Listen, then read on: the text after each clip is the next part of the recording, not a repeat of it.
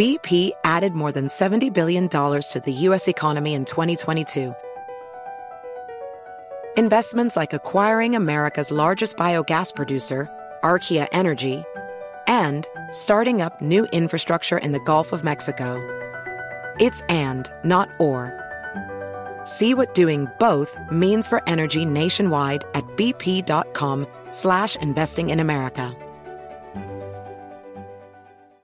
Are you ready to move your career forward? Make your comeback with Purdue Global and get college credit for your work, school life, or military experiences. With these credits, you may have already completed up to 75% of your undergraduate degree. You've worked hard to get where you are. It's time to get the recognition you deserve and earn a degree you'll be proud of, one that employers will trust and respect. When you take the next step in your life and career, make it count with Purdue Global, Purdue's online university for working adults. Start your comeback at purdueglobal.edu. Martha Stewart, the original influencer. When I think about anything, I think about the way that she did it first. The media mogul. Five to six years ahead, she saw what was coming. The prisoner. The rise, the fall, and the reinvention of an American icon. Once Martha paved the road, everybody else pretty much copied her. A CNN original series, The Many Lives of Martha Stewart, now streaming on Max.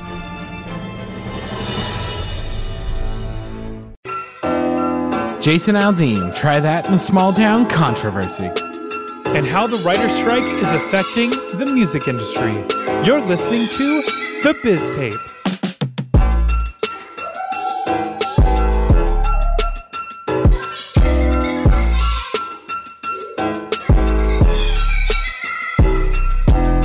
Welcome to Biztape, your all things music business and media podcast. I'm your host, Colin McKay, with my co host, Joseph Wasilewski, coast to coast, here for another episode Yeah, of until I'm gone again. Until Joe's gone again. John, I mean, John, John, our other third podcast host you've never heard of before. My- Joe my has been so. ghost, John. He's just never here. He's just never available. He's just always off somewhere doing something. How do John's think we get this actually my alter ego. He's oh, like God. he steps in for me. Uh, Yeah, Joe's in like a split kind of movie scenario. Where Have you like, seen John there? Interstellar? That's where I'm at. I'm in the little You're in the walls. room. Yeah, yeah. I'm behind the bookshelf. Colin, do you see? Yeah, everybody's freaking busy. Murph. Murph. Oh God, what a movie! That got really Um, dark for a second there. No, it's Which right. I actually I about it. rewatched that movie and I will say people shout on that movie. It's an amazing movie. The, It the holds up. so good. The ending th- is a little weird. I think I'll the funniest honest. part is I think I've said on this show before, which is hilarious for me to say this after I say it. Um, that movie came out at the same time as the worst movie that's like, you know, when two movies come out around the same time and they're around like the same theme and also kind of same set piece. Well, Yes. that was Interstellar and Gravity. Remember Gravity that movie? was horrible. That movie was was, like- so bad. and everybody was like trying to defend it just from cinematography. And I was like, that's great. But like, Remember when there's a they whole movie marketed the movie like George Clooney was in the whole movie and then he died Oh in my the first god! 10 minutes. Spoilers for a movie that came out ten years ago. Oh man. Oh It- Joe. I will say like the the cool thing about that movie is like the BTS of like how they film the ship and everything. It's like it's really really cool, but the actual movie itself is hot garbage because it's very boring. Um, you're just following who who You're is Sandra other- Bullocking it up. Yes, you're following movie. Sandra Bullock, which like we love Sandra Bullock, but like it's literally just her crying. She adopted a young long. alien in the movie to take care of, and he plays football. No, wrong movie. Sorry. Um. Anyway, let's just start this freaking show for God's sakes. Uh. I don't even know what Joe has, by the way. We're just gonna go right into it. Yeah, we're Um, just we're kind of we're kind of doing a little uh, a little surprise episode for each other. Yeah, We right. We're we just don't have gonna- any briefing. We don't. We don't What's know going what's on? going on. Can I start with mine, Joe? What is yours actually? What, what, no, Uh, you know what? mine, mine's about the writer strike a little bit, but also Okay. it goes into the music industry. So, Well, if I you was don't know, tell you that Oh, like mine. I, well, the only reason I'm asking is I was like knowing our brains, we would pick the same story. So I was True. like, literally in my brain, I was like, Well, please, for the love of I God, did see don't your pick Instagram. the story. I saw your Instagram post. Okay, so yes, I we do have our Instagram story at the Biztape pretty much everywhere. If you want to follow that, about uh, you know a hint of what we're talking about, which we didn't get to talk about last week since we were off. But Joe, let's start with the writer strike, and then I'll get into the most uh, new controversial country song yet. Amazing. So, as the Hollywood strike continues to rage on with SAG AFTRA and WGA joining the picket lines, the music sync business has halted to a almost complete standstill. Um, so, if you don't know, the sync business or, or the sync arm of the uh, entertainment industry is a $1.5 billion arm B. in the enter- with a B, big old B in the entertainment industry, and was actually like set to rise over the next couple of years. Um, and it is now uh, completely halted pretty much because of the writer strike. Because as we know, pretty much every single production except those productions that are union approved have completely halted. Um, but for those of you who don't know, uh, the sync industry is responsible for the placements of your favorite songs in your favorite shows and movies. Many people are responsible for these creative choices, most notably music supervisors who shift through hundreds and thousands of submissions in order to find the perfect song for the perfect scene. However, most supervisors, which I feel like most people in the music industry don't even know this, um, most supervisors are freelance contractors and they're hired on per project and are not unionized, even though many working under Netflix, for example, have filed to join IATSE, which is still very much pending. Um, it's kind Ooh, of that's interesting really interesting. yeah, the that's sync arm really is very yeah, it's very like old. It, it's like one of the more older sections of the industry to some extent. I feel like I feel like sync really took off with TV and then it like kind of fell into film after that. Um, after like a lot of these shows and like TV shows Yeah. were starting to get more and, and, more. and I would say eyeballs. it's one of the oldest kind of recorded bass pieces of music because you got to think all the way back to like the Silver Age. Like Mm-hmm. they would produce a piano score that would go up with the movie, and this guy, you know, no, uh, talkies before talkies were a thing. Ah, you kids. Anyway, before kids were talking in movies, um, you know, like they'd have a piano player on the side of a movie theater, and like that's they what would they would do? That was the score. That was what was synced to the movie. If that makes sense. Yeah. I mean, it's it's pretty baffling and I think a lot of that has to do with kind of the structure of the industry, right? With like a lot of these um, supervisors being contracted labor, they haven't really had a chance to unionize together because when you're when you're kind of in a contract job, it's which like for instance me, I'm in a lot of content contractual work. Um, and I would say that the reason we don't have a union is because like a lot of the times we don't talk to each other. Oh, in a lot of absolutely not. regards. Like I don't really talk to a ton of other photographers or videographers. There's only like a handful of people that I actually know, and the rest of the people I actually interact with are like clients and like client teams and stuff like that. So it's it's very like it's a very lonely leg of the Yeah. job, right? You you only have a couple of points of contact, and so over the years, I feel like it's a lot of these, I guess, studios have kind of taken upon themselves to kind of like cut that a little bit out of it. But I think as more and more money rolls in, it's getting less and less like it, it doesn't make much sense that these people don't have a union essentially.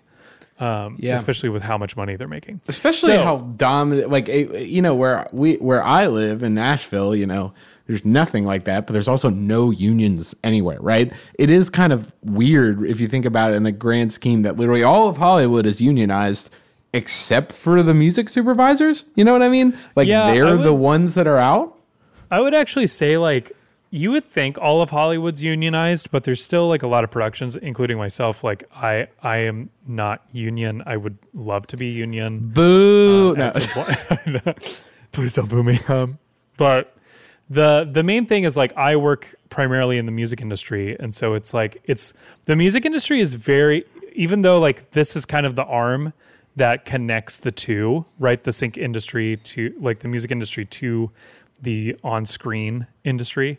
Um, Right. It's very separate for the most part um, when it comes to everything else, and so a lot of things are like, you know, a lot of small businesses and a lot of small content collect uh, collection firms and like that kind of stuff are like very much permeating throughout LA.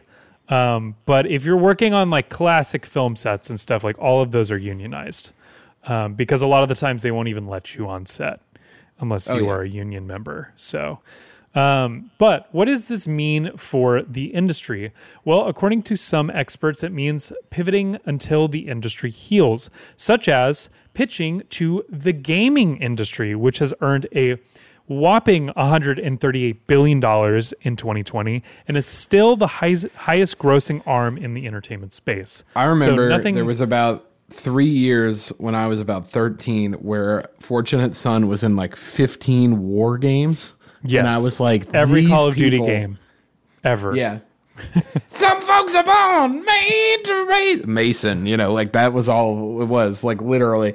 And I just I you know, it is funny because we overlook it so much sometimes with video games, especially with music. Yeah, I mean, for sure. I, I actually, what's surprising is like a lot of the payouts for games are higher than movie television because Oh, they yeah. have more money. And, and the thing about that is like, in, in some respects, it, like, I guess games are, are a bit different because you can actually trade out the songs. So it's like, for instance, Fortnite, right? Huge, huge competition in the sync space for that particular game. One of the reasons is because it had Fortnite Radio. Fortnite Radio, where your And they had little five year old cousin and your also friend who's like 20, 28 years old is like also listening to. But uh, oh, remember like, when we talked about it when he was on there and uh remember when we talked about when Travis Scott nothing could happen to his career at all when he was on top of the world with Fortnite. Yeah, God. exactly. But yeah, I mean, besides the concerts, like the the actual radio station, like you can change, and like it's the same for GTA and stuff too. They can actually switch those songs out through an update, and so like in some respect, you you might have the opportunity to get some of your other songs synced in those games. Continual like, pitching. yeah, exactly. And uh, in a lot of in a lot of ways, the sync world is very much a one-time payment. So it's like if my song's only on there for like three months, as opposed to the whole time the thing exists, might actually be a better deal if I'm getting paid more money for it. It, it's definitely one of the few markets of music that is like upfront payment, like just straight upfront payment for stuff mm-hmm. like that. You know, like if you if if I was like an artist and I needed to start making like money, which is like every freaking TikTok producer that's like, hey guys, have you ever heard of sync licensing? You know, um, but no, like seriously though, the reason why that always is there is because it's just upfront money. Now, pay the taxes on that money most of the time, but still, um, it's it's amazing because like you know like compared to the rest of the industry it's you're getting some percentage that's coming through that's getting broken down and then you know you go to a movie studio or a video game company and they're like here's four grand goodbye. You know what i mean? Yeah. and that, that's uh, really rare now. It's like the closest thing i can think of being like a patron you know when you were classical musicians and mozart being like the king is paying for me you know? Um but it is it is definitely a market that is uh, ever growing, and I think maybe would fill a hole for now for Hollywood. But like Hollywood is such a big deal, and I was also going to put in there like you were saying the same way that you can continually patch a game and put new music in there and add new music, so you kind of have a pipeline to keep pitching. You know. Um, the the reason you can't do it with movies in particular is because legally they are bound to the picture for the rest Yeah. of that like it, that has to do with the copyright of the film. It is printed in it. yeah, and is- so it can never be removed, which is unlike TV shows. I don't know if you remember that, Joe, but like when Netflix started re-releasing TV shows, because for again for the young folk out there who don't know about when the talkies came out, no, uh, for the young folk out there, uh, I remember when Netflix first started doing like TV shows, and people used to complain all the time, and they used to complain all the time about the sync music because it would be different. I remember the big one was Scrubs. Scrubs had completely different music in it than it did when it aired.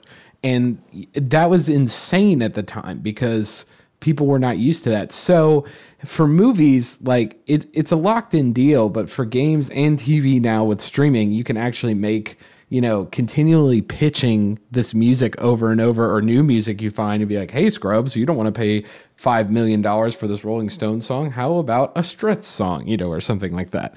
Um, but yeah, I, I, Joe, what do you think of this hole though? Like that they're going to deal with for right now. You know, we we don't. Everybody's focusing on the writers and the actors just so, but I, a lot of these writers and actors have brought up the surrounding industry around these, you know, giant businesses at, at the end of the mm-hmm. day. And these business from music supervisors to catering to all that stuff. What do, what do we think about these music supervisors out there right now that are 1099? You know what I mean? They're Yeah. not union or anything.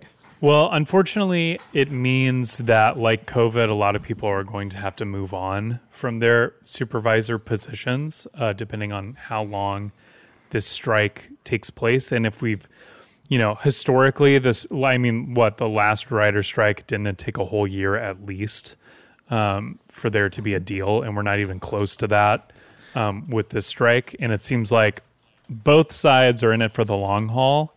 Um, so, because of that, a lot of these um, people, these supervisors, have also had to recently fire staff in order to keep the lights on a bit. Um, and a lot of these staff members are coordinator positions that are more like a partnership. It's like you're with your supervisor and your supervisor. It's like a two person gig, pretty much. And so you can imagine a lot of this is very personal and like heartbreaking for a lot of these people to let go some of their staff. Um, Right. but unfortunately, it's something that they have to do. And those that are still lucky enough to secure some syncs um, are only securing syncs in the post production process currently, um, which will most likely end soon um, and are already having issues because a lot of the times in the post production process, you still need your writers in order to come and give notes uh, for it to like make sense in the edit. Um, and then also, uh, they're getting some syncs through union approved productions, which is very, very rare. Um, A24, for example, got approved um, on one of their productions to continue making the movie. Um, and by the surprisingly, union themselves, right? Is that is that yeah, you're by the saying? Like, union themselves. They were like, "Will you play by these rules?" And then A twenty four and then was they like, went "Yes." yeah they said of course and a24 being a indie filmmaking company which i think a lot of people forget they're still very they're they're still independent they just distribute through majors Right. um pretty much uh but they're they're able to meet the demands. So why aren't these other companies able to meet the demands? Hmm who knows? Um but yeah, eventually the strike may get to a spot of complete and total entertainment emptiness, which is somewhat the goal for writers and actors, but hopefully a deal will be had before it gets to that point. Um, one of the main reasons it's a goal for them is because when there is no new content coming out and just a bunch of garbage content, that means subscriber numbers are going to drop like Yeah. crazy.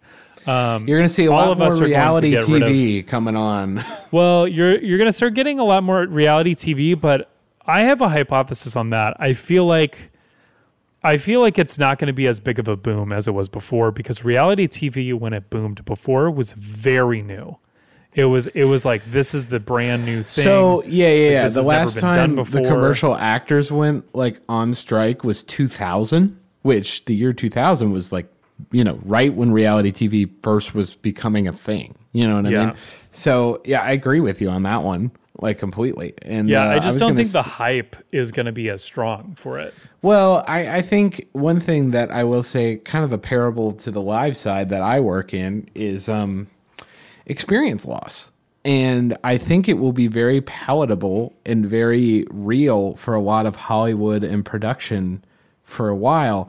And what I mean by this is that, and there's a lot of people I've talked to with with industries that have been primarily affected by COVID, but I think this still also applies because this is fundamentally a stop to work, right? In the same way that COVID was for the live side, right?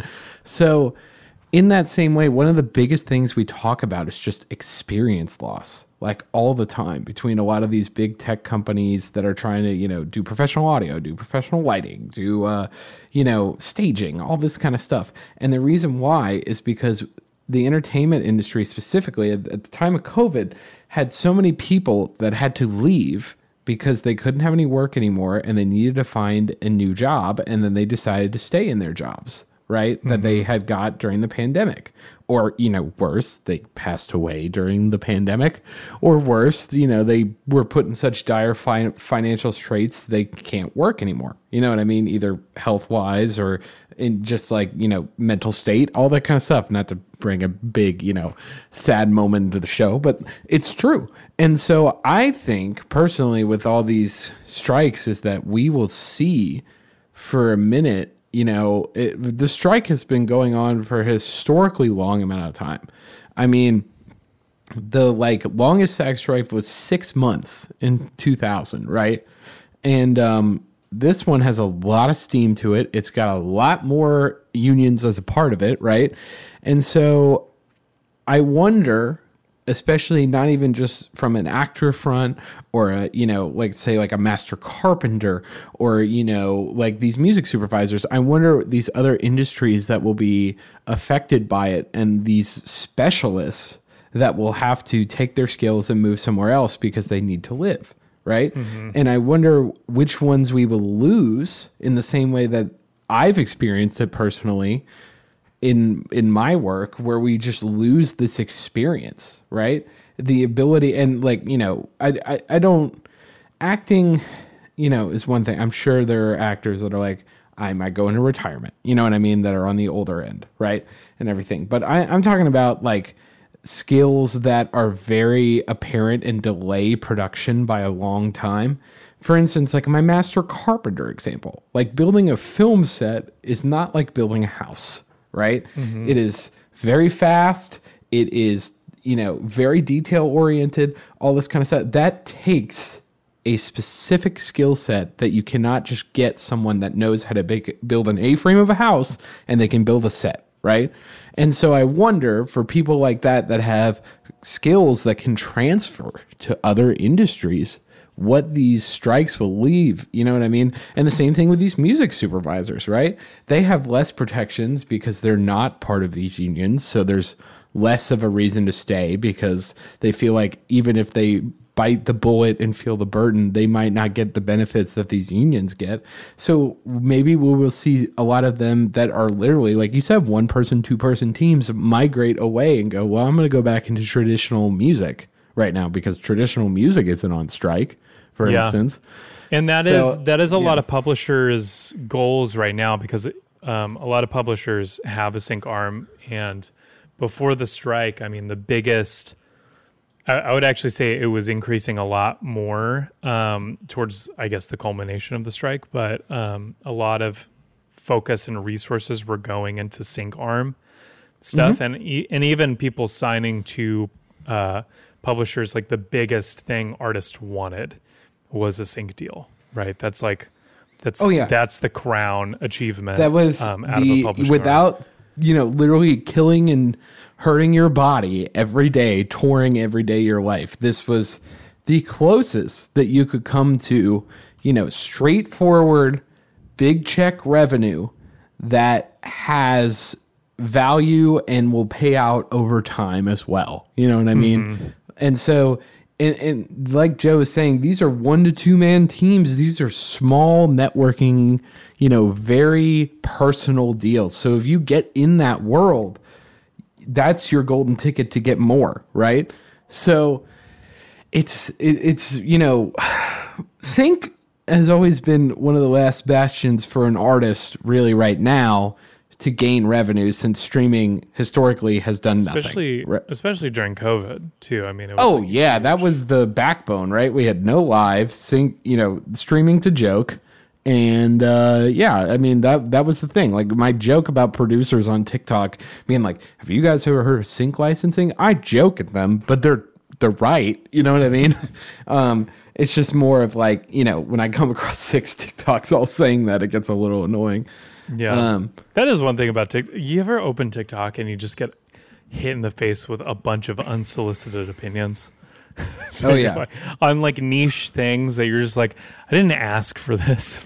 You're like, they're always like, eh, like I get stuff where it'll be like, this is the best sponge for your tile shower, and you're like, all right, I didn't really need this, but I I guess, guess, I'll- I'm I watching I'll it, out. and then I'm sitting there and I'm like, wow, that was really amazing. And then you look in the top comment and it was like, this sponge is a lie, and I'm like, oh well, they fooled me. Um, yeah, but like, and then people think about that with like coronavirus. Anyway, no, uh, but anyway, like, it's it's a situation that I think people obviously are thinking more of my shows. Where are my shows right now? But I, I, I think more because of my mindset from the pandemic of those people that will be forced to exit the industry, right? Mm-hmm. Even and you know, I've some people are like big Hollywood, they voted for this or whatever, and I'm like, that's one thing. There are you know a bunch of union people that voted for it. I completely support them. You know, I think this is how they have power, strength, and numbers. But there's also a number of industries that are not union that are being affected by this at the same time, right? And for instance, like one of the things that I actually read about, which was really interesting that I didn't think about, and maybe Joe, you saw this too, was LA was talking about the food industry and the amount of like takeout has decreased like exponentially because of the mm-hmm. lack of these actors and these, you know, PAs Yeah, I mean, that would come down and get a giant order. Huge, yeah, Crafty's a huge thing out here. Not even just like catering, like literally just restaurants around where somebody would go like in between a you know their A shoot, day of yeah, and shoots, grab yeah, some and go coffees for the coffee, and, yeah. like, yeah. And so this is gonna be this whole thing. We we hadn't really talked about on the show because it, it's just it's so gargantuan that sometimes it was hard for me and Joe to come up with thoughts with everything. But like, yeah, like it, you're really starting to see the effects of it now. You know what I mean? It was an idea Yeah. The first couple weeks ago, and now we're seeing now, it.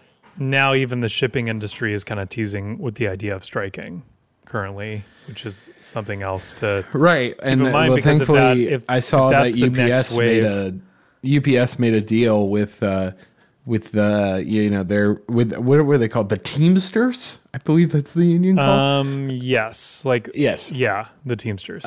yeah, but that that literally was going to be apocalyptic. But still, this is apocalyptic in terms of the next current. uh, uh, You know, every day this goes by adds six months, and that's where the downfall starts. Right. So we're just going to keep seeing it from when this started plus six months. So I mean, literally, like I, I think I mentioned it. No, I don't even think I mentioned it on the show. HBO, the head of HBO was like, "We're good till the end of the year, and then we're we got nothing." Like, Yeah. so Man, it is crazy. Like we had one of the biggest years I think in our lifetime of of TV, like this past year, and then just now seeing it like it's gonna be some of the worst TV we've ever seen in the next year or two. And it's, it's, Joe and gonna, I's shot, baby. Here we go. dude stranger what are we gonna do with stranger things it's never gonna finish it, like, they're never gonna finish it's gonna be like- show and they're gonna gonna, be like- in their 40s they're gonna all be hairy it's They're gonna, gonna, be write weird. in a time skip. They're gonna write in a time skip for They- them. They're I gonna be they like, are. They're gonna we, have to. And then the what's their the the brothers who write that show? I can't remember what their name is. Um, they're gonna be like, we intended the time skip the entire time. We intended this to be the way. And you're like, sure, sure. Mike was supposed to be 27 when this came out. You know. Across America, BP supports more than 275,000 jobs to keep energy flowing. Jobs like building grid scale solar energy in Ohio and producing gas with fewer operational emissions in Texas. It's and, not or. See what doing both means for energy nationwide at bp.com slash investing in America. You're ready for a comeback. And with Purdue Global, you can do more than take classes. You can take charge of your story, of your career, of your life. Earn a degree you can be proud of and get an education employers respect. It's time, your time, not just to go back to school, but to come back and move forward with Purdue Global, Purdue's online university for working adults. Start your comeback at purdueglobal.edu. CNN Underscore's Guide to Sleep has tons of recommendations for products that can help you get the best night's sleep ever. All right, let's face it, most of us have had trouble falling or staying asleep at some point, and there are a lot of products and hacks claiming to be the solution to our sleepless nights. That's why the CNN Underscore team spend hundreds of hours testing products to find the ones that can make a huge difference in the quality of your slumber. Visit underscore.com now for our ultimate guide to getting better sleep. Across America, BP supports more than 275,000 jobs to keep energy flowing. Jobs like updating turbines at one of our Indiana wind farms and producing more oil and gas with fewer operational emissions in the Gulf of Mexico. It's and, not or. See what doing both means for energy nationwide at bp.com slash investing in America. You're ready for a comeback. And with Purdue Global, you can do more than take classes. You can take charge of your story, of your career, of your life. Earn a degree you can be proud of and get an education employers respect. It's time, your time, not just to go back to school, but to come back and move forward with Purdue Global, Purdue's online university for working adults. Start your comeback at purdueglobal.edu. Martha Stewart, the original influencer. When I think about anything, I think about the way that she did it first. The media mogul. Five to six years ahead, she saw what was coming. The prisoner. The rise, the fall, and the reinvention of an American icon. Once Martha paved the road, everybody else pretty much copied her. A CNN original series, The Many Lives of Martha Stewart, now streaming on Max.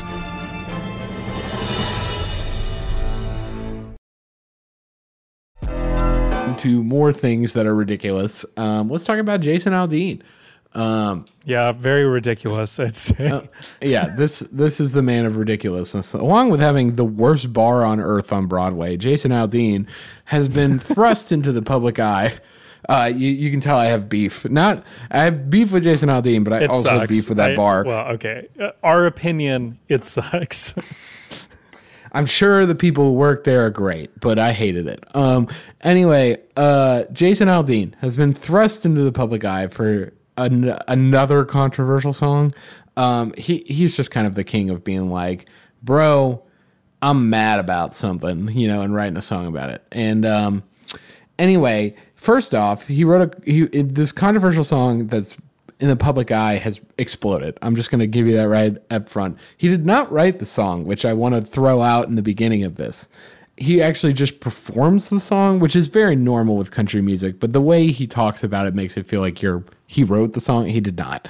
Um, so this song is called quote "Try That in a Small Town," which you can maybe see where I'm going with this if you've not heard of this story yet. um, try that in a small town is, you know, a song about togetherness. No, uh, is a very controversial song and was kind of brewing a fire, and it came out in May. Um, and basically, it was, uh, you know, it was a regular Jason Aldean country kind of hit, you know, nothing crazy. And then this music video came out this month in July, and that just dumped gasoline over this entire situation. I cannot escape this story. But I was waiting for more kind of, you know, arguments and discourse to come out before I started talking about it on the show. So yeah, I, I encourage you to listen to the song. If you want to pause the show and come back, this will give you kind of the vibe I did for the show multiple times, so you can suffer with me too. Um, but uh, no, uh, you can tell I'm such a Jason Aldean fan. But like, uh, no, for real, go listen to the song, come back, we'll wait for you. Anyway, the for the uninitiated that aren't going to do that, um, shame, joke. Uh, but like, basically, this song has so much controversy because it has a lot of threatening kind of lyrics and basically the theme of the song is kind of consequences for committing crime in a small town um, which i mean I, I guess that's country you know what it is jason sings some of the crimes in the song he says quote cuts out a cop spit in his face stomp on a flag light it up. Yeah you think you're tough hard, right? Now, which um, which I, w- I would like to point out, stomping on a flag or lighting it on fire is it's constitutionally right. protected. It is Yes. a constitutionally protected freedom. I'm not Yeah. even joking. So, um, the lighting of the your cops should endorse burning flags. Right. It's a free speech thing. So I just wanted to point that out. But he, you know, lays out other cr- crimes like robbing a liquor store, all that kind of stuff. I'll give him fair on that one. He then retorts, which this is the chorus of the song. He goes, quote, well, try that in a small town. See how far you make it down the road. Around here, we take care of our own. You cross the line. It won't take long for you to find out. I recommend you don't. Try that in a small town. Wow. Ooh, tough guy, Jason. He's talking about littering. No, he's not. Anyway, uh, Jason then goes on to say, quote, got a gun that my granddad gave me. They say one day they're going to round up. Well, that shit might fly in the city. Good luck. Okay. And then lastly, I got to mention this last thing, which got a lot of heat lyric wise. He goes, quote, full of good old boys, raised up right if you're looking for a fight. And then he repeats the chorus kind of over again. That was most of the song, by the way. It's not a long song, what I just read off. Um, and we know historically, good the term good old boys has, you know, is really shined upon in American society. No, it's not. God damn it. It's sorry, this is so annoying because everybody all these people are like, he doesn't mean he means exactly that. That's what he means. I'm sorry. Again, uh, this is seen as controversial, and clearly nothing good is going to happen with Jason and the good old boys when they come down with Granddaddy's gun in the mob justice manner they're kind of alluding to, right? Um, Again, this was already kind of controversial in May, and just by the song by itself. And then he released the music video, which Joe, I know you would have a riot with the music video just I wa- because I, not I watched it. Okay, we watched it. Good. Okay, so d- not alone just the weird editing of that video, but like um, the video features a lot of protester footage and like kind of like robbery, kind of you know like people breaking down windows, that kind of stuff. And it's in a it like, and then it cuts to Jason Aldean in front of this Columbia, Tennessee courthouse, right? It's like the reverse of the Pepsi commercial. Where he gives them a coke and they go insane you know like no uh but like yeah like it it it is basically is the reverse of the pepsi pepsi commercial but like with with kendall um but yeah like he it's a courthouse they cut to him you know the guys rocking out in their like you know outfits and uh basically a lot of it has a lot of shots of protests like i was saying with like scene transitions literally there's a scene like where it, ju- it shows like cops in like the full swat uniform and they're hitting people with batons as the chorus drops because i guess we're rooting for that i don't know what the hell these people want you know um and so a lot yeah, of because have- nothing's nothing's more rock and roll con than supporting cops. Right.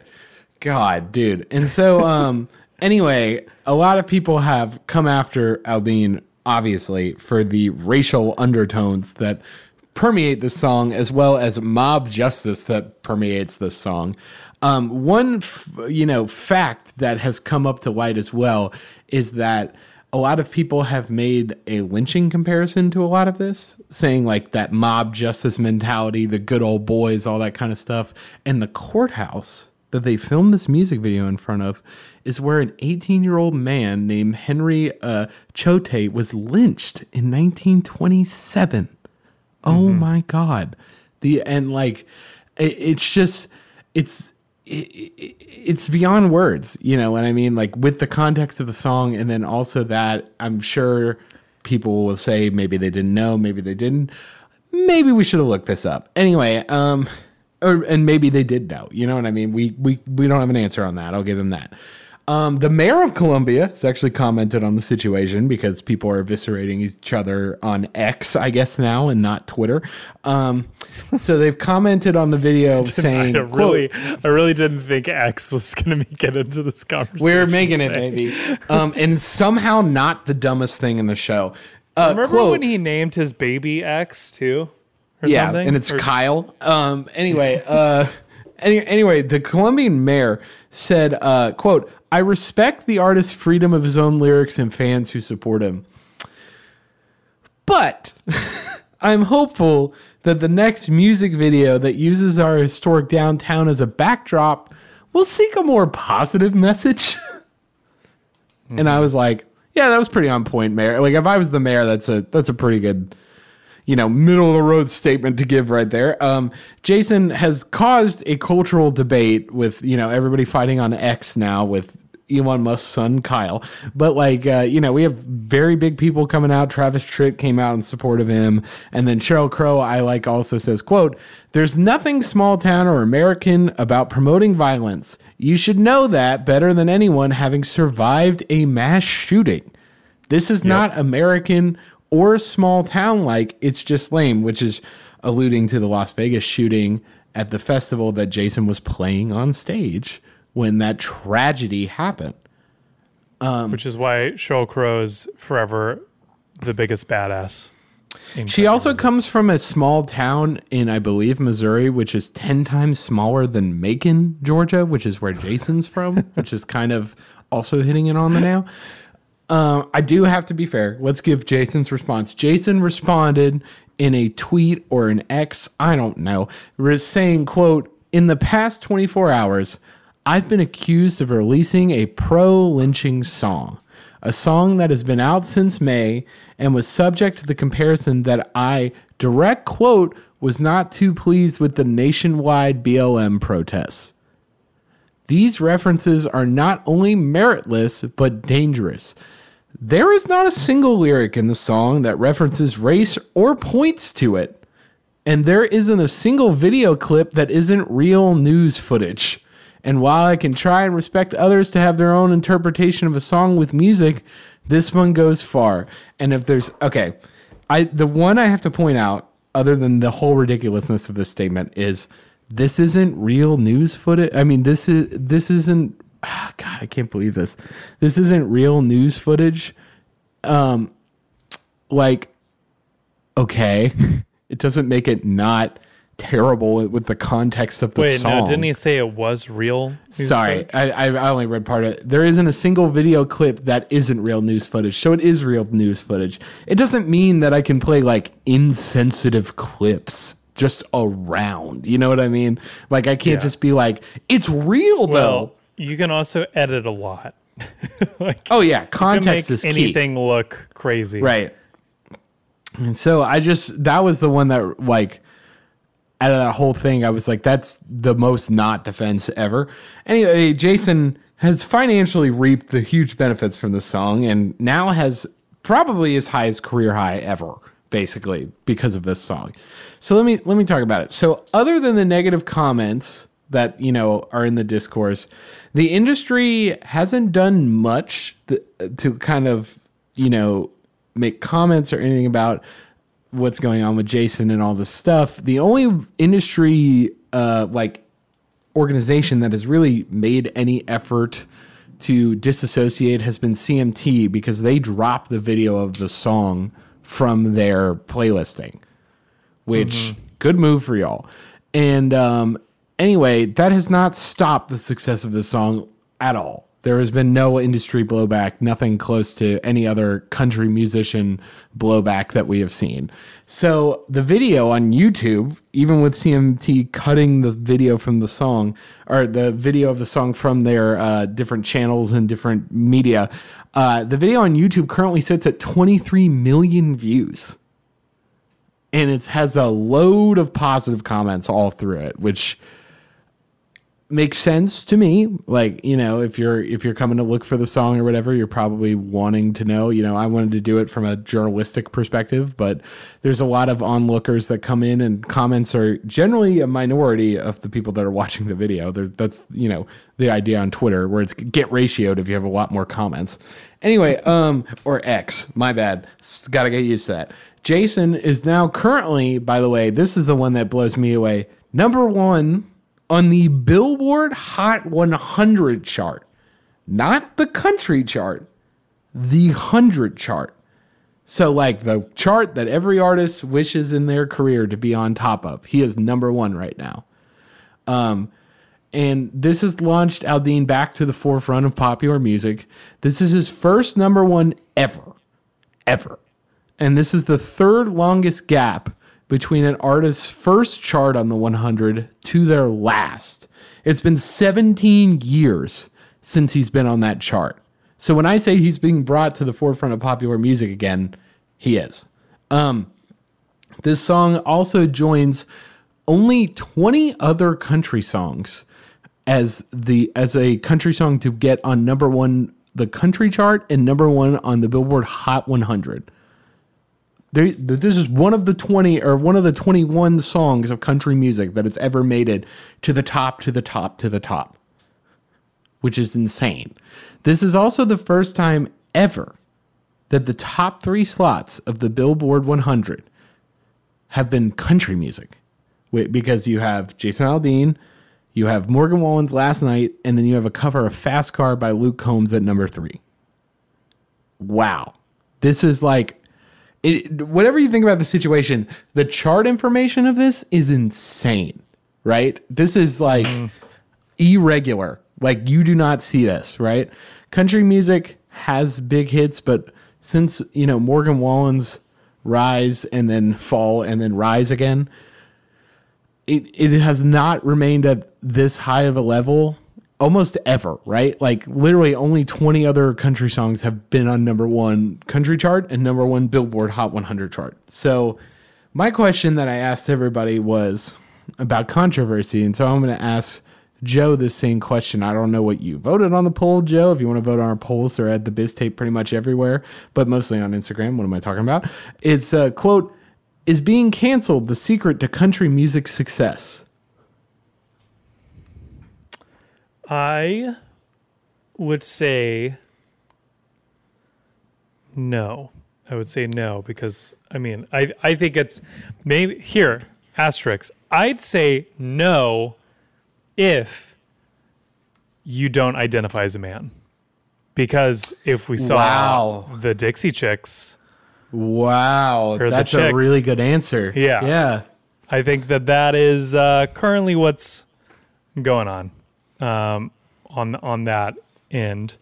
Um, but when it comes to like, there's always going to be a counterculture movement on anything. There's going right. to be a movement, and then there's going to be another movement counteracting that movement.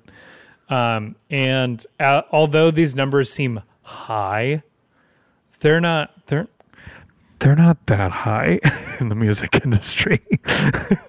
like when it well, comes to like and that's the what rest I'm saying. of the music industry, these are like these aren't numbers. well, I would argue yes and no. Um, so for instance, for country music, it's huge. From the reference point of being in country music, right? Because one of my favorite pet peeves ever living in Nashville is people go, we got a number one on the chart. We got a number three on the chart. And I go, you got a number one on the country chart.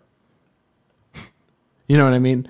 The last mm-hmm. time Jason, with one of his breakout hits, was on here, he was like number 40, right?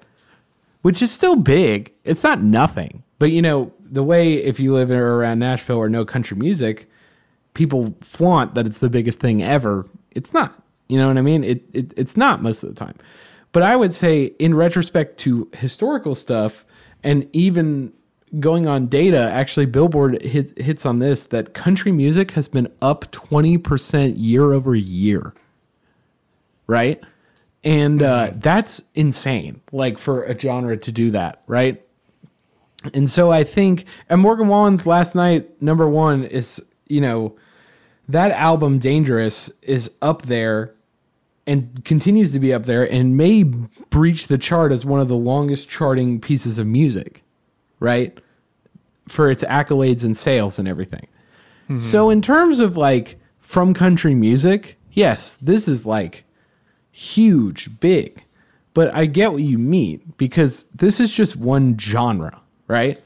And country music as an irregular irregularity, like in that hot, hot 100 is an irregularity. It doesn't happen that much. But what's weird and happening right now in the last year or two is that it's popping off exceedingly well. And um, it, it's interesting to see it come to the forefront so readily. I would love, I think there's a couple things that I would be interested in with this data when it comes to country music. Number one is the amount of country fans that are going to streaming now. It is, you know, we, we've joked on the show all the time about how radio's dying, all this kind of stuff. And country music is kind of one of the last bastions of terrestrial radio. But that means that there's a lot of untapped market for them when it comes to streaming wise, right? The and mm-hmm. so there's a lot of people jumping that ship and streaming an incredible amount more country music than other artists. So it's getting a huge boost in comparison to everything, which is what a chart is. It's a comparison to everything else, right? The other thing I will say is the prevalence of country music to buy, right? Because mm-hmm. one thing that's huge about Billboard charts and charts in general is that a stream does not equal a buy, right? You have to do hundreds of streams to get one buy, right? Thousands. You know what I mean? So, for country music fans and the amount of sales that I know are going on there, this shows that they're buying it, which is a lot more consumer power in that front, right? Kind of what we were talking about earlier. This is upfront money, $10. One thing that's interesting that I think is kind of hilarious is other than being one of the last bastions of terrestrial radio, you know what another service country music is one of the last bastions of? And Joe's going to die at this. iTunes. Cigarettes. Oh, No vaping under two different. Uh, no. two different. Uh, But oh, iTunes. how could- Mac DeMarco. I. Right. No, but like iTunes, seriously, like a lot. Do you? And here's the thing: Do you hear like other artists that aren't in country music ever talking about iTunes? For God's sakes, no. Right. Back when the iTunes chart was popping off, baby.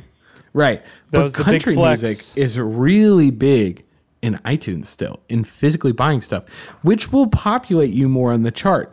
Now, that's the thing with the chart though, is the charts are designed to try to be accurate to consumer interest, right?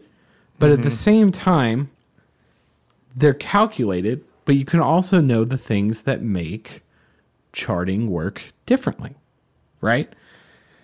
buying things will exponentially increase your ability on the chart, which is why Billboard banned merch bundles to be checked on the chart, right? You had to have a mm-hmm. separate fee for a CD. It had to be it couldn't be a shirt and a CD for 30 bucks. It had to be a shirt plus a CD, they're $15 each, showing the consumer that you have a choice of buying it, right? That's how people used to scam the chart all the time.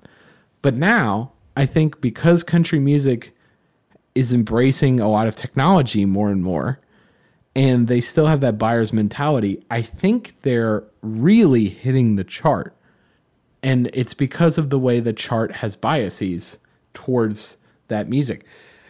Do i think that it is underestimating country music? Absolutely not. Country music is huge. I do think there is kind of a giant you know exponential increase right now right? I, I cannot deny that.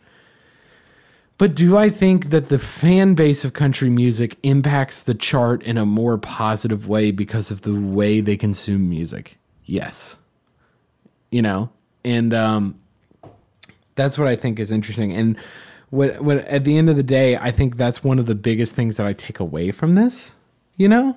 Um, because this is career stuff bag of courage. Again, I was joking about how Nashville will go off the chain about being, you know, they'll they'll just say we're number one on the chart and they'll never refer that it's the country music chart. This is stuff that will go down in history. People will be like, country music was at its top right now. You know what I mean? If not, if it's not going to get bigger. So it's interesting to watch that all happen. And I think one of the things that maybe you can talk on, Joe, is the power of video here is, I think, also really showing. You know what I mean? This song wasn't a big song until that video came out. As you know, as controversial as that video is, right? Mm-hmm. But that video propelled that song, which is like kind of showing the power of video is that if you have a video that people want to watch, in this case, a lot of them want to watch to hate on it or want, want to watch in defiance to watch it. You know what I mean? But still, like the power of video is insane. Would you agree that the power of video is propelling this so much compared to just the song itself? Yeah, I mean, I think it just kind of threw it in people's conscience, like con- consciousness, uh, to some level. I mean, yes, I agree with with that assessment of like video itself is more powerful than because I think we're just all innately online more and looking at more visual things right now. Um, when it comes to the when it comes to the um, level of uh, my bias, I hate this video. I'm just gonna say it off the bat. I mean, I- I don't like I it think it's either, a, right? I think it's a lame video. Uh, just objectively, I don't think it's like a very like great music video. Um, I also just, I, I personally have a lot of problems with Aldean, uh, just because of a lot of his political Of the stances. subject I- matter. I, just, Yeah. I, well, just historically, his political takes and Oh, uh, stances are just garbage. Um, so it's really hard for me to sit there and like listen to his half-assed PR statement come out and be like, "Well, guys, I didn't actually say the thing." You know, like I didn't actually do it. I just like kind of led you guys there. You know, it's but I didn't actually say anything. Um, but when it comes to like the power of video, yes, I think that's the case. I think country country fans, yes, they buy shit, but they only buy shit that that is rooted in their political way. Um, and I think that in a lot of cases, He's catering and to I his think, fan I think very soon. I think in the next ten years, the, it's going to drop because I think a lot of country fans are going to, for lack of a better analogy, age out of of uh, a lot of these artists. I think a lot of these artists have older fan bases that are may not be around uh, in the I next think 10, 20 years.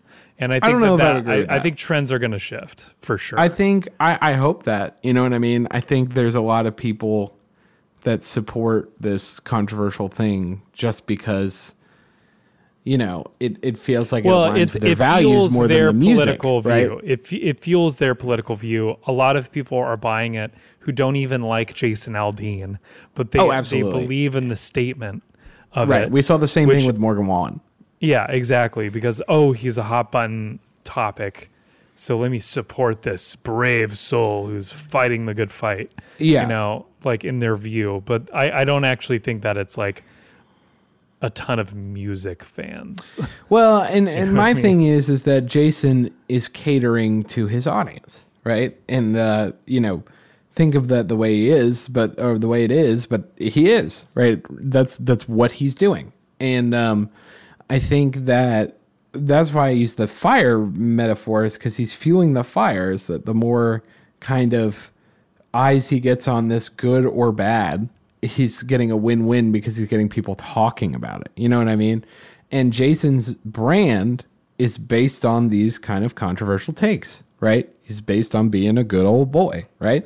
And so i think for him the reason that it succeeds for him financially is because it works because it goes into his demo, right? You know, in the same way, which is why it's for me very sad to see because as someone who moved to Nashville and was not a country guy at all, there's some country I like, and there's some country people that I've met that are very good and you know open and you know very uh very very uh let, let's say I would describe as a new wave of country that I could get behind, right? And I, I, I feel like when stuff like this is, happens, it's just a you know, all these people all the time will go, country music's changing. We're changing it from the inside. All these organizations will be like, we're changing it from the inside, doing all this. And then this happens. And I just feel like this is the biggest middle finger to what some of these people that I know are trying to get away from, right? Well, is the and so I think there are legitimately people in country music that are trying to represent people that Jason Aldean doesn't represent. And I think it's you know a middle finger to them, and then I also think there's a good majority of it that are just enabling this. You know what I mean? That are enabling this to be the only way that country music can exist. Yeah, I mean, country music and and enabling is kind of goes hand in hand. right, and I, I think you have enabling centuries. in every genre of different things. I mean, but like this is country music's bane. You know what I mean? This is it right here. This, if you wanted, I think if you wanted a great example to show the problems with country music, this is it. Like, mm-hmm. I think if you wanted a, like, if I was teaching a class about how country music is trying to evolve and be more inclusive and stuff like that, this would be one of my examples of we got a long way to go. Right. And so, um, yeah, I mean, I don't mean to put it so bluntly. I usually don't do it on the show, but that's, you know, kind of how I feel about it. I mean, at the end of the day, you can feel however you want to. And so far, Jason, there's nothing getting around it, is benefiting financially from this a, a lot. Um, yeah. I'm sure. Which also, that- I think we could even get into another discussion, probably not now, but another time of just like how, like, what is helping the situation and what's just getting people more money. oh yeah, and, uh, and that's like a great ethical question to ask. because a lot of these people, should we be talking about? Like you know what I them, mean? Yeah, if you don't like a lot of these people in the public eye, I mean, the biggest thing is just to ignore them. Right. You know, but part of that is also like if you're ignoring it, are you like also ignoring like the Life itself. horrible thing that comes with you know like there's some things you can't ignore and that's for sure. But oh yeah, I agree. I also, like- mean, that's a hard conversation to have, and it's a big one. We we can table it right now, but this is definitely something that I think the music industry struggles with. Is like, what what is putting you know, what is putting an eye on a situation that is you know unacceptable in somebody's eyes, and what is you know enabling someone to get in front of someone else, right? hmm and th- that's one that you know not only the music industry but celebrity itself has always struggled with. So I, I guess it's up to you. I think in the purposes of our show i wanted to talk about it because it's a prime example of it and we try to talk about stuff that's you know music business oriented and prime examples and sadly will happen again. But is it worth you you know posting on your facebook page being like i'm really outraged at this music video and then getting other I, people I don't know if people on, on Facebook would be outraged by it or, or on the opposite side. I think it depends on what kind of Facebook you're on, you know. Um, but True. yeah, it's just uh, it, it's We're, we're definitely both still on the vaporwave we. Facebook. I think what's apparent in this situation at the end of the day is we know what the cause and effect is, right? We know why people find this controversial. We know why people are talking about it, and the effect is Jason Aldean is having a renaissance of his career right? That that's what's happening at the end of the day. And you know as much as this is a controversial thing like it has sides to it right? And you can be on whatever side you want. That's the thing we can't argue with right? That's the thing no one can argue with we know why it's controversial and we know what happens the question now is is this the regular from now on for country music and for music itself will this continue on for the rest of our lives and the rest of your children's lives and stuff? My answer would hopefully be no, but we'll have to see from there. So I, I've, you know, I would take this causal this causality with you if I was listening, you know. BP added more than $70 billion to the U.S. economy in 2022 by making investments from coast to coast. Investments like building charging hubs for fleets of electric buses in California and starting up new infrastructure in the Gulf of Mexico. It's and, not or. See what doing both means for energy nationwide at bp.com slash investing in America. You're ready for a comeback. And with Purdue Global, you can do more than take classes. You can take charge of your story, of your career, of your life. Earn a degree you can be proud of and get an education employers respect.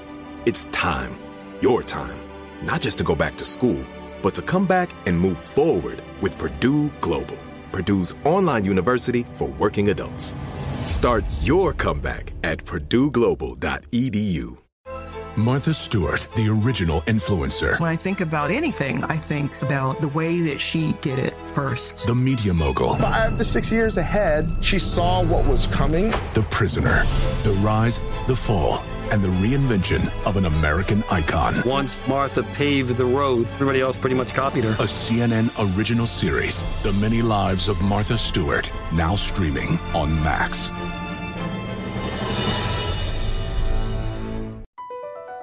Across America, BP supports more than 275,000 jobs to keep energy flowing. Jobs like updating turbines at one of our Indiana wind farms and producing more oil and gas with fewer operational emissions in the Gulf of Mexico. It's and, not or. See what doing both means for energy nationwide at bp.com slash investing in America. You're ready for a comeback. And with Purdue Global, you can do more than take classes. You can take charge of your story, of your career, of your life. Earn a degree you can be proud of and get an education employers respect. It's time, your time, not just to go back to school, but to come back and move forward with Purdue Global, Purdue's online university for working adults. Start your comeback at purdueglobal.edu. I'm Dr. Sanjay Gupta, CNN's chief medical correspondent, and this is Chasing Life. Three out of four U.S. adults are considered overweight or have obesity, 75% of Americans. Dr. Fatima Cody Stanford. Our weight is one factor that plays a role in our health, but by itself, it doesn't give us the full story of who we are. We have to look at our full person. Listen to Chasing Life, streaming now on the iHeartRadio app. Anyway, Joe, what have you been listening to? Man, I have been listening to a lot of stuff actually. Um, I got into a friend of mine actually recommended the Weepies. Um, which I I've really never thought like, you were gonna say Weezer, and I was gonna laugh so hard. My friend No, this band called not- Weezer. not Weezer uh, this week, but yeah, it's um it's a band called the Weepies. Uh, they're I guess they're kind of like big in like the early two thousands vibe, they, like kind of Y two K vibe with into the nineties. You're not. You're not uh, taking away that you're not actually talking about Weezer. Keep going. Um, but been listening to them a little bit, especially the song "Not Your Year." Um, I think it's an amazing, amazing track. Uh, also, listen to Spill Tab uh, with uh, track "Anybody Else."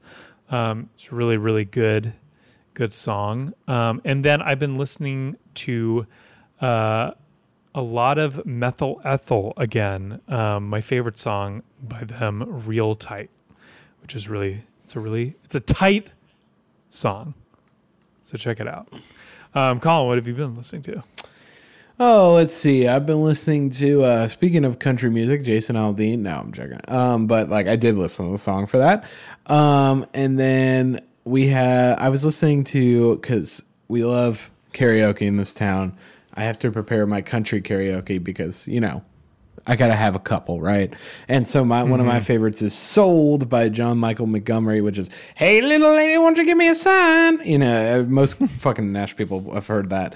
Um, but I I think it's like it's a it's a really funny song. It's a very southern song. Like it just cannot exist anywhere else because it's literally called like the first lines are about the Grundy County auction. Literally, the name of the song, which I think is so wild, is "Sold."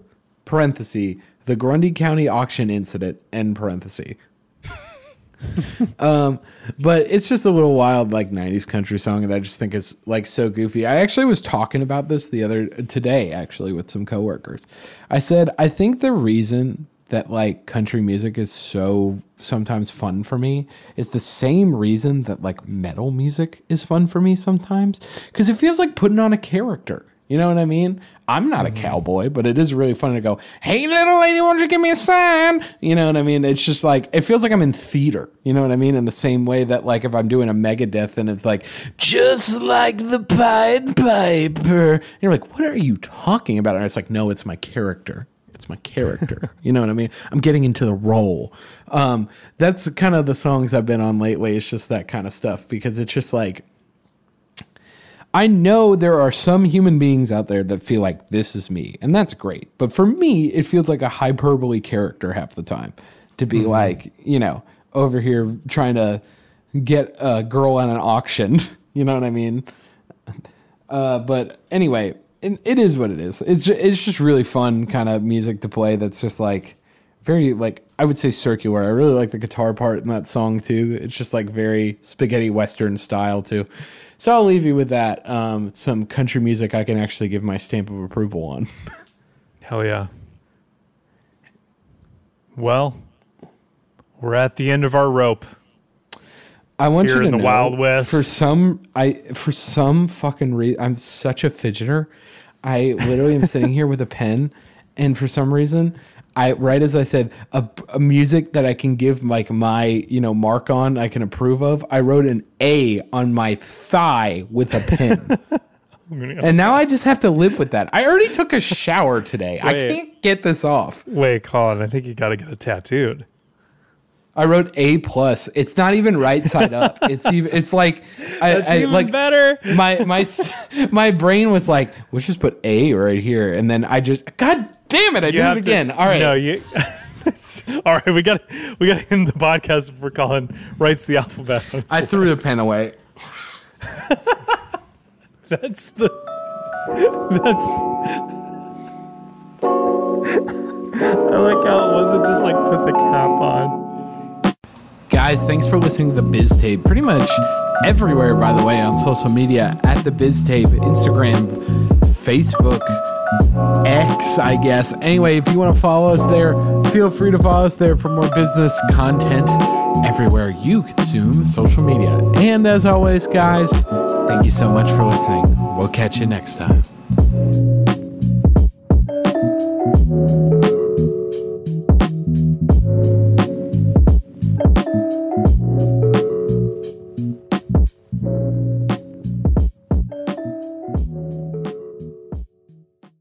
Infiniti presents a new chapter in luxury, the premiere of the all new 2025 Infiniti QX80, live March 20th from the edge at Hudson Yards in New York City, featuring a performance by Jon Batiste. The all new 2025 Infiniti QX80 is an SUV designed to help every passenger feel just right.